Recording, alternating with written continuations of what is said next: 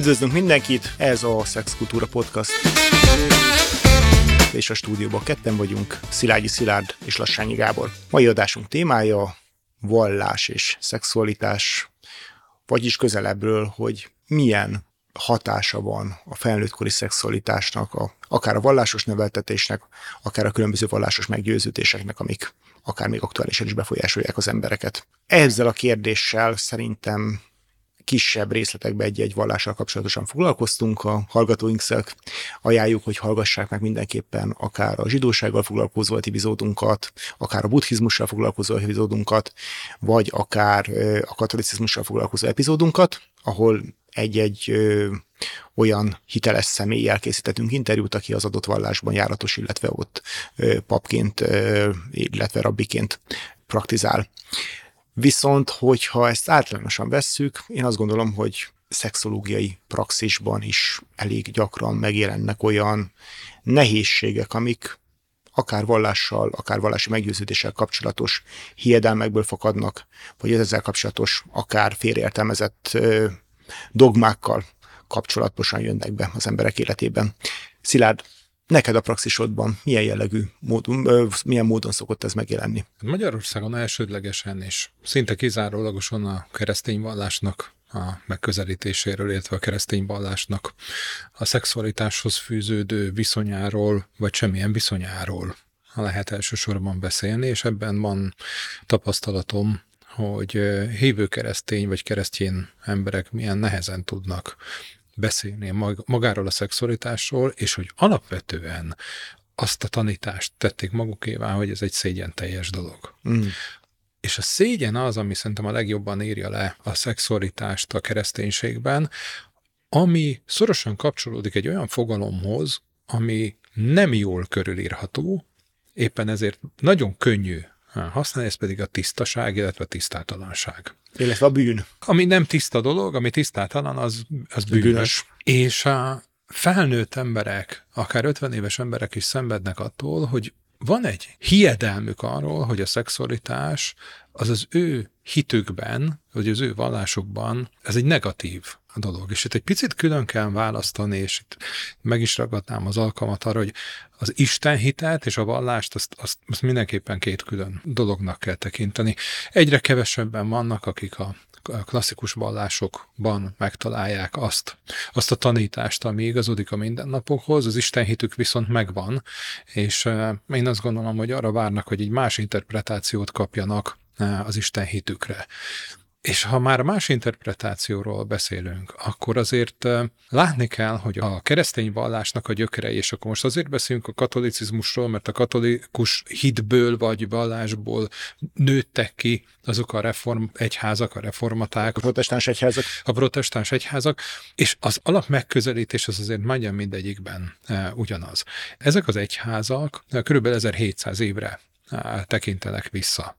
Ugye nem Jézus születéseihez vezethető vissza a katolikus egyház, hanem az első nikei zsinathoz, ami 325-ben volt emlékeim, emlékeim szerint, amit egyébként érdemes csak a történeti hitelesség kedvéért hozzátenni, hogy ezt Nagy Konstantin császár hívta össze, ő elnökölt, és alapvetően az volt a célja, hogy a kereszténység által erősítse meg a saját hatalmát.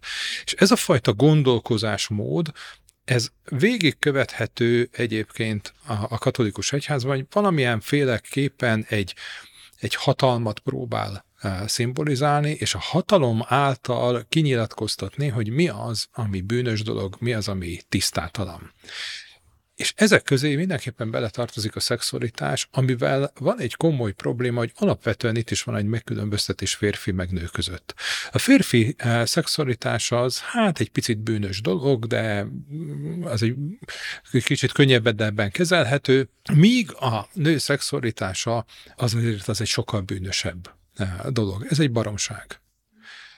De ha már itt arról beszélünk, hogy a katolikus vallás, meg a tanítás, meg a, az onanizálás, hogyha megengeded egy nagyon rövid kitekintést tennék, és ezt el szoktam mondani azoknak, akik hozzám járnak, azt gondolják például, hogy az önkielégítés bűn. És hogy ezt ugye onanizálásnak hívják. Most onán bűne az nem az volt, hogy ő önkielégített. Onán bűne az az volt Júda fiaként, hogy ő megörökölte az elhalt fivérének a feleségét, és nem akart gyereket csinálni ennek az asszonynak, azért, mert a törvények szerint akkor az a bátyái lettek volna azok a gyerekek. Innentől kezdve egy megszakított közösüléssel nem ejtette teherbe a bátyjának a megözvegyült feleségét. Ugye ezt ő nem csinálta meg, tovább szállt ez a lehetőség az öcsére, ő sem csinálta meg, de ez az asszony meg szeretett volna valamiféleképpen gyereket, úgyhogy beöltözött prostituáltnak, Ugye elfátyolozta magát, akkor meglepő módon a prostituáltak elfátyolozták magukat, nem pedig kihívóan öltöztek, és egyébként Onánnak az apja vette igénybe ennek a hölgynek a szolgáltatásait, zálogot adott neki, magyarul gyereket csinált a menyének, és amikor a menye elé állt, hogy gyerekem eh, lesz valakitől, akkor ő azt mondta, hogy micsoda dolog, kitől van neked gyereked, és akkor elővette a zálogot, és megmutatta, hogy após pajtástól. Ezek a történetek azt gondolom, hogy ugye elsikkadnak a vallási oktatásban, és aránylag kevés eh, figyelmet kapnak. Igen, azért igen, csak hát itt azért nem vehetjük le az eredeti Biblia történetre az a ráépült több száz vagy inkább ezer éves hagyományt, ami, ami teljesen másképp értelmezte, és amit év, évszázadokon vagy évezreden, több mint egy évezreden keresztül másképp értelmeztek későbbiekben, vagy általánossá tettek. Hiszen maga a fogalom is ezért, ezért alakult ki. Igen, csak én ezzel a történettel azt szerettem volna elmondani, hogy amikor a Bibliának leginkább az Ószövetségi része íródott, azért egészen más erkölcsi rendszerek uralkodtak, mint abban a korban, amikor elkezdték a katolikus egyházat létrehozni. Felértékelődött egyébként a házastársi hűségnek a fogalma, és ezért vált a szexualitás valamilyen megtűrt dologgá. De mindenképpen egy szégyen teljes dologgá, és ez a szégyen az, amelyik beette magát az emberek lelkébe. Most azért mondhatjuk azt, hogy Magyarország az nem egy túl vallásos ország. Pont itt voltak a minden szentek, ami már elvesztette a vallási jellegét, de azért mégis tele volt a temető emberekkel. Magyarul az a hiedelem, amit mi több évszázadon keresztül hozunk magunkkal, az bennünk él, és ez a hiedelem ugyanúgy rárakódik a mindennapjainkra, ugyanúgy rárakódik a rítusainkra, rituáléinkra, mint a gondolkozásunkra arról, hogy miképpen tekintünk dolgokra, miket tekintünk erkölcsösnek, miket tekintünk tisztának, és miket tekintünk jónak. A magyar családok 90%-ában nem beszélnek a szexualitásról. Viszont van egy viszonyulásuk ehhez a szexualitáshoz, és ez a viszonyulás, ha tetszik, hanem a kommunizmus nem ölte ki, ugyanúgy elhallgatta a kommunizmus alatt, ugyanúgy egy kvázi tisztátalan dolognak tartották ezt, de több száz év gondolkozását nem sikerült megváltoztatni az emberekben, ez pedig az, hogy bűnös dolog az, hogyha én megélem a szexualitásomat. Van egy nagyon jó amerikai írónő, majd a, a bióba betesszük az ő elérhetőségét. Ő mondta azt egyébként keresztény eh, pszichoterapeutaként, szexológusként, hogy ha Isten nem szeretné, hogy a szex jó legyen nekünk, akkor nem élveznénk. És ő ezzel érvel amellett, hogy igenis a szexualitás az pont azért jó, mert Isten teremtette azzá. Igen, ebben én mindig nagyon szívesen meghallgatom, meg olvasom a különböző modern kommentárokat, amiket, amikkel emberek évről évre, vagy év, egyébként ez nyilván ez egy hosszú évszázadokra visszamenő tendencia, meg megpróbálja újra értelmezni és újra olvasni akár a Bibliát, akár a, szöveg, a különböző vallási szövegeket. Ahogy azért említetted, azért itt, amikor valamiben valami nagyon modern szemléletet akarunk látni, egy több ezer éves szövegben, vagy több száz éves szöveg, most az Óvó Szövetség esetében akár több mint 2000 éves szövegrészekről beszélünk, az új szövetség esetén mondjuk minimum 1800 éves szövegváltozatokról beszélünk, azért soha nem lehet figyelembe venni azt a történeti kontextust és azt a kulturális kontextust, amiben születtek, úgyhogy én értem, hogy itt próbálják lebontani a szövegről, és azt mondani, hogy itt a különböző lelkiismeret furdalásokkal és tiltásokat, azokat nem is úgy kell értelmezni, vagy hogy a szöveg szerint nem így van, de hát ez elválaszthatatlan attól, hogy mondjuk ismerjük azt a korszakot, vagy azt a kultúrát, vagy azt a kulturális közeget, amikor ezek a szövegek születtek.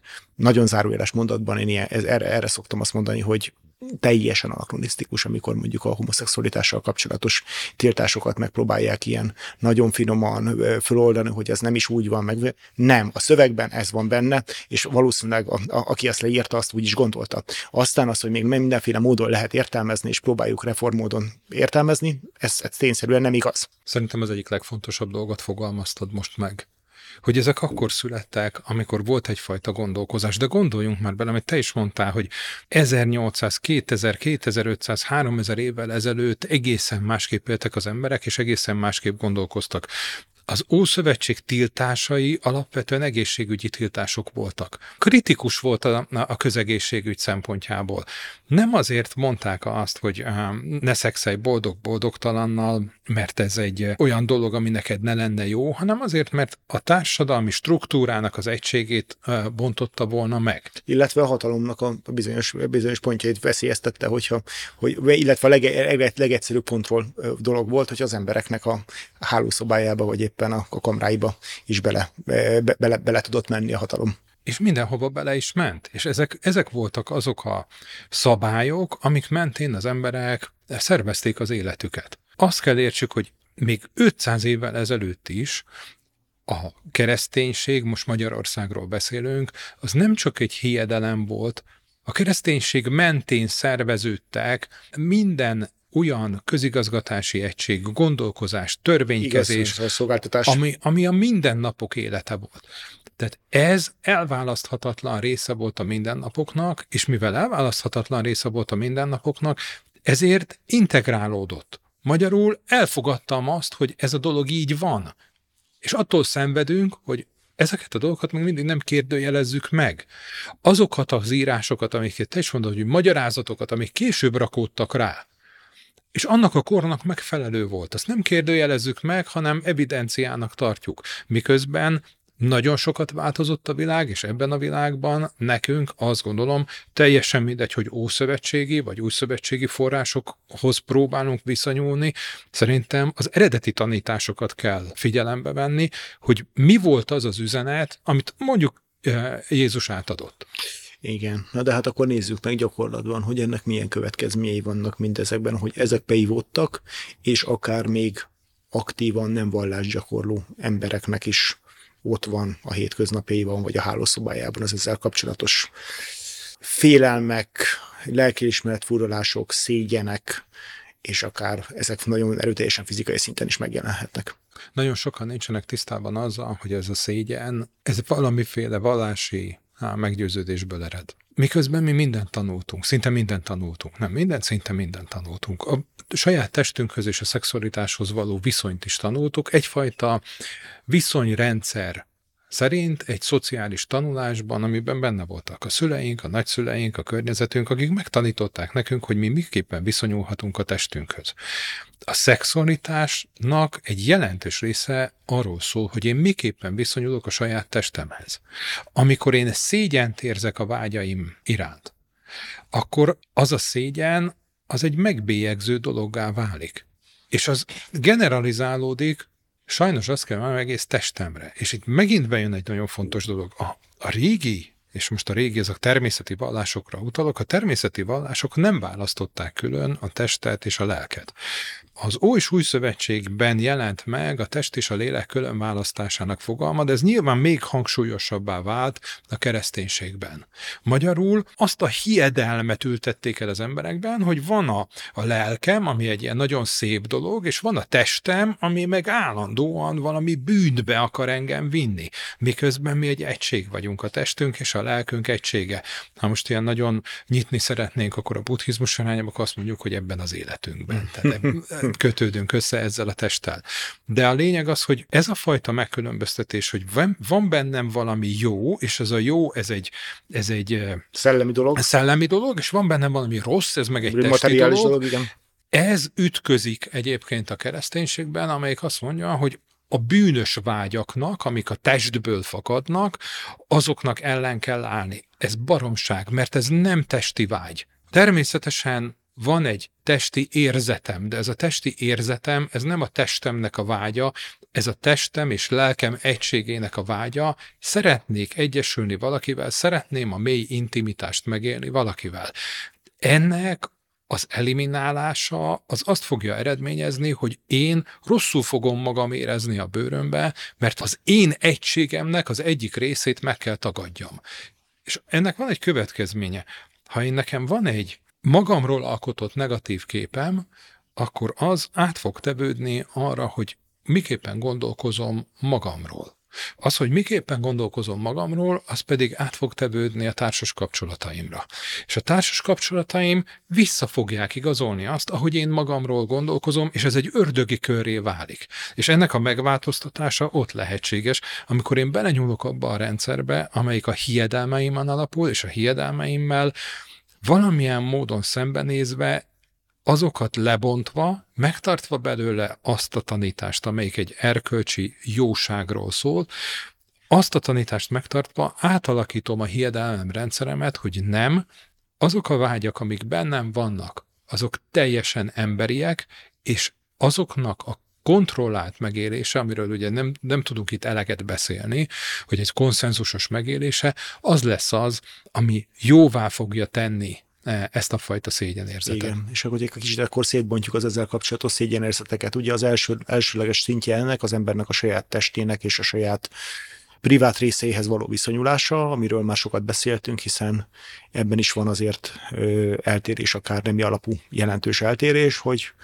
hogy hol, milyen részhez, milyen viszonyunk van, hogyan tisztálkodunk, hogyan öltözködünk, mennyire lehet ránézni, mennyire lehet megfogni saját magunknak, Mennyire tarthatjuk azt ö, egy szégyelni való résznek, vagy egy valami, amire büszkék vagyunk, vagy amire azt mondjuk, hogy egyáltalán elmondhatjuk el magunkról azt, hogy az szép az a része a testünknek, vagy azok a részei szépek a, a, a testünknek, és hogy ez elsősorban első szinten általában ugye a lányokat jó többet érinti, vagy a nőket többet, többet érinti, sokkal több tiltást kapnak ezzel kapcsolatosan. Azt gondolom, hogy még mai napig neveltetésüknél fogva a, a lányok ö, erről azért nagyon sok edukációs foglalkozódásban érintettük ezt a témakört, de hát azért nyilván van, van bizonyos fokú neveltetés mellett ott van, a, ott van a fiúknál is ez a dolog.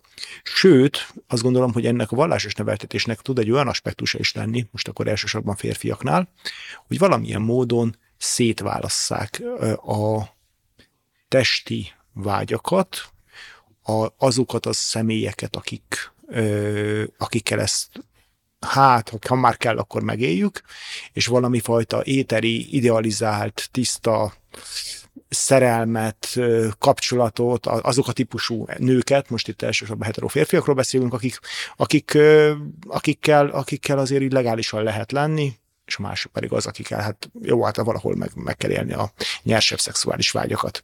Hát ebből azért remek hasonlításos történetek szoktak lenni, amikor egy férfi mondjuk szétszakad ezen mellett a tengely mentén, vannak a szeretők, vagy vannak azok a prostituáltak, vagy azok a partnerek, akikkel a nyers dolgokat meg lehet élni, és akkor van a hivatalosan felvállalható partner, vagy feleség, vagy, vagy valaki, akit meg a külvilág felé lehet felvállalni. És ugye akkor én ismét bűnbe esek, hiszen akkor képmutatóvá válok, uh-huh. és én hazudok, és én nem, nem tartom be ugye a parancsolatokat, mert hogy én nem, nem vállalom föl ezeket a belső vágyakat. De annyira érdekes volt az a kérdés sorozat, amit föltettél, ahol soroltad, hogy, hogy, hogy miképpen viszonyulok magamhoz, a nemi szervemhez, a vágyaimhoz, a bár... És akkor az jutott eszembe, hogy ezekre a kérdés, ezekre mind tiltó, ezekre a kérdésekre a válasz.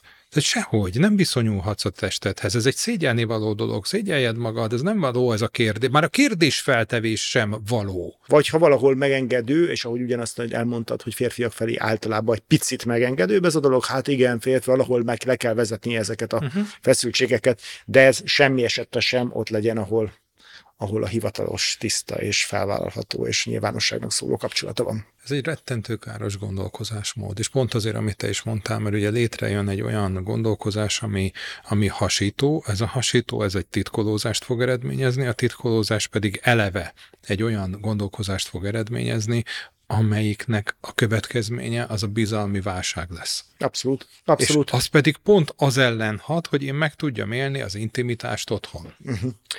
Igen, ugye, hogy nevezzük talán nevén ezt a jelenséget, én a leginkább, leginkább úgy találkoztam vele, hogy ez a Madonna kurva szindróma, amiről, amiről eddig beszéltünk. Én azt gondolom, hogy ez nagyon, nagyon jellemző, még azoknál az embereknél is sokszor, akik egyébként egyáltalán nem tartják magukat vallásos embernek, de mégis van, egy, van, van, van ez a gondolkodásmód. A másik része pedig ugyanúgy érinti társadalmi szinteken is nőket, hogy akik pedig ebből kilógnak ott egyfajta liberális vagy, vagy szabad elvű társadalomon belül is mégiscsak ott van az a megbélyegzés, hogy ők, ők, ők mások, ők azért kilógnak abból a rendből, ami, ami a tisztességes nőket érinteni. Tehát, hogy nem csak azon a szinten működik ez a fajta berögzülés, ahol valaki eljön egy terápiába, hogy ő nem esik jól a férjének a péniszét megnézni, mert, és nem azért, mert egyébként nem szeretné a férjét, vagy ne vonzódna hozzá testileg, hanem hát az mégiscsak milyen dolog, hát majd inkább azért inkább félhomályba, hogy kapcsoljuk le a lámpát, és a saját test szégyene miatt van, hanem olyan szinten is, akik ráadásul látszólag nem ebben a közegben mozognak, és látszólag nem is ebben a közegben szocializálódnak, mégis ott, van, ott vannak, ott vannak zsigeri szinteken ezek beépülve, ezek a gondolkodásmódok. Egy gondolatkísérlet. A szüleink kiktől sajátították el a szexualitásról való gondolkozást? A szüleiktől, illetve a, a, a nagyszülőktől. nagyszülőktől. Természetesen, amikor erről beszélünk, akkor a kortársakat nem lehet kihagyni, de a kortársak ugyanúgy a szüleiktől és nagyszüleiktől. A nagyszüleik kiktől sajátították el? A nagyszüleik már azoktól sajátították el, akikhez elmentek gyónni. És ők hozzák magukat azt a gondolkozásmódot, ami több száz éven keresztül normatív volt. De amit mondasz, hogy olyan emberek is, akik nem vallásosak, és az elején pont ezzel kezdtem, hogy válaszuk ketté az Istenhitelt és a vallásosságot. Uh-huh. Azért, mert amikor valaki azt gondolja, hogy ő nem vallásos, nagyon gyakran Istenhívő. Uh-huh. Ezt szoktam mondani egyébként, hogy zuhanó repülőgépen uh-huh. nincsenek ateisták. Uh-huh. És akkor mindenki azokat az imádságokat veszi elő, mondjuk egy zuhanó repülőgépen, ami a gyökereihez kapcsolódik. Vagy amiket ismer. Hát, de azt általában azt ismeri. Magyarul, amikor én azt mondom, hogy nem vagyok vallásos, nem vagyok vallás gyakorló, de a nem vallás gyakorlóság mögött ott van az Istenhit, és ott van az a fajta rengeteg ember, aki, aki előttem élt, és tovább hagyományozta azt, hogy mi lesz az, ami számodra biztonságot fog nyújtani a világon, és hogyan viszonyulj a többi emberhez, és hogyan viszonyulj saját magadhoz, azok viszont ebben nőttek föl több száz éven keresztül, ami bennem ott lesz hiedelemként. És hogyha idáig eljutottunk, szerintem érdemes arról beszélni, hogy eddig a felismerésig azt gondolom, hogy akár néhány beszélgetés alatt el lehet jutni valakivel, akinek úgy érzi, hogy nehézségei vannak a szexualitásnak, és mindenféle szégyennel, és akár nem különösebb direkt traumából következő szégyennel, hanem, hanem, hanem különböző hiedelmekkel kapcsolatos szégyen miatt van egy, vannak akár testi szinten nehézségei. Na de mit lehet ezzel kezdeni? Mondjuk hm. egy megfelelő terápiás közegben? Milyen típusú megoldások létezhetnek erre, vagy, vagy módszerek léteznek arra, hogy ezzel valamit kezdjen az ember? Egyénenként változik, uh-huh. és azért nem is lehet most egy általános uh-huh. tanácsot adni, mert bár így lenne, hogy ezt csinálja, és akkor ez meg fog oldódni. Ez a, ez a izé, ne, ne, ne, ne higgyél ebbe, és ne csináld. Igen, tehát az ember az nem egy kólaautomata, hogy bedobom a 400 forintot, és kidobja a kólát. Szóval, hogy ennél azért összetettebben működünk, és mindenkinél meg kell találni azt, ami működik nála. Ez kettő részre bontandó. Az egyik az a tudatossága, hogy az, amit én eddig tanultam, az honnan ered, és ennek a bizonyossága, ez segíteni fog abban a rugalmasságban, hogy megváltoztassam ezt a hiedelmet, de a hiedelmeimet nem úgy fogom megváltoztatni, hogy eldöntöm, hanem ott, ott fog megváltozni, hogy mást fogok csinálni. És ebbe a más csinálásban most a legtriviálisabb dolog jutott eszembe, amit nőknek szoktak tanítani, hogy nézze meg a saját nemi szervét, de ennél sokkal egyszerűbb dolgok is vannak. Vetkőzzön le egy tükör előtt egy teljes alakos tükör előtt, és kezdje el vizsgálni a testét, és nézni. Emberek jelentős része már ettől rosszul van. Hm. Hogy megálljak mesztelenül, és szemléljem magam elfogadóan és szeretettel, és azt mondjam, hogy hát ebben az életben az én lelkemet ez a test hordozza. Hát ehhez talán egy kicsit jobban kéne szeretni. Volt egy olyan gyakorlat annak idején, és ezt én nagyon szeretem elmondani embereknek, hogy tekintsék úgy a saját testüket, mint a gyereküket. Hogy vajon hogyan nőne föl az a gyerek, aki állandó szidást kap a, a, a szülőjétől? Hogyan, hogyan érezné magát az a gyerek, akinek állandóan azt mondják, hogy de ronda mm. vagy, mm. de kövér vagy, de csúnya mm-hmm. vagy? A saját testünket, ha úgy tekintjük, mint a saját gyerekünket, és úgy neveljük, és azokat a dolgokat mondjuk neki, ami, amitől tud fejlődni valaki, akkor azt gondolom, hogy megváltozik a viszonyunk a saját testünkhöz, de ezt gyakorolni kell. És megint csak szeretnék arra utalni, hogy a szélsőségek lesznek azok, amik a problémát okozzák. Én azt gondolom, hogy a keresztény tanítás szélsőségesen viszonyul a szexualitáshoz és a, és a test, testiséghez. A másik oldal, amelyik azt mondja, hogy ennek semmiféle jelentősége nincs, az ugyanolyan tévedés, mert az, hogy én meg tudjam élni az intimitást, az nem a teljes szabadosság és nem a teljes tiltás állapotában, hanem pont az elfogadó és tiszteletteljes szeretet irányába fog hatni. Igen, hogy az ember megtanulja, hogy a saját igényeit és a saját nemjeit, és hogy arra, hogy mi az, amit jó szívvel, örömmel tud igent mondani. Igen. Köszönjük szépen, ez volt a mai Szexkultúra Podcast, és hogyha kérdésetek, véleményetek van, esetleg témát javasolnátok, keressetek minket az Instagramon, a Facebookon, vagy pedig e-mailben. Köszönjük szépen a figyelmet!